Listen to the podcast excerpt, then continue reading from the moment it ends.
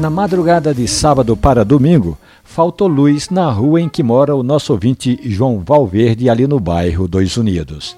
E era bem na hora que João estava se preparando para passar um café. É que ele estava numa maratona de séries e precisava de um pouco de concentração para não ser vencido pelo sono. O eletricista foi na cozinha, acendeu o fogo, escaldou o coador de pano, pesou 20 gramas de café, colocou 200 ml de água para esquentar quando faltou energia.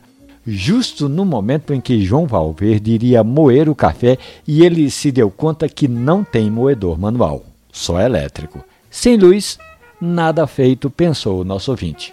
Só que, despachado como ele é, João pegou os grãos de café, colocou no pilão, aquele pilão de cozinha, sabe? Usado para pisar alho. Pois bem, foi ali que ele pisou o café. Aí eu perguntei ao nosso ouvinte se não tinha ficado o cheiro de alho no café. João garantiu que não. Ele disse que a primeira providência foi lavar bem o pilão. Uma saída e tanto, viu? O importante foi saber que João Valverde não deu chance de pensar em ficar sem tomar café. Numa hora dessas, o pilão de cozinha também pode ser usado para triturar os grãos e tomar um café, passado na hora, café de qualidade. Essa história do nosso ouvinte João Valverde e outras tantas histórias do mundo do café estão ali na página da radiojornal.com.br ou nos aplicativos de podcast. Café e Conversa. Um abraço, bom café.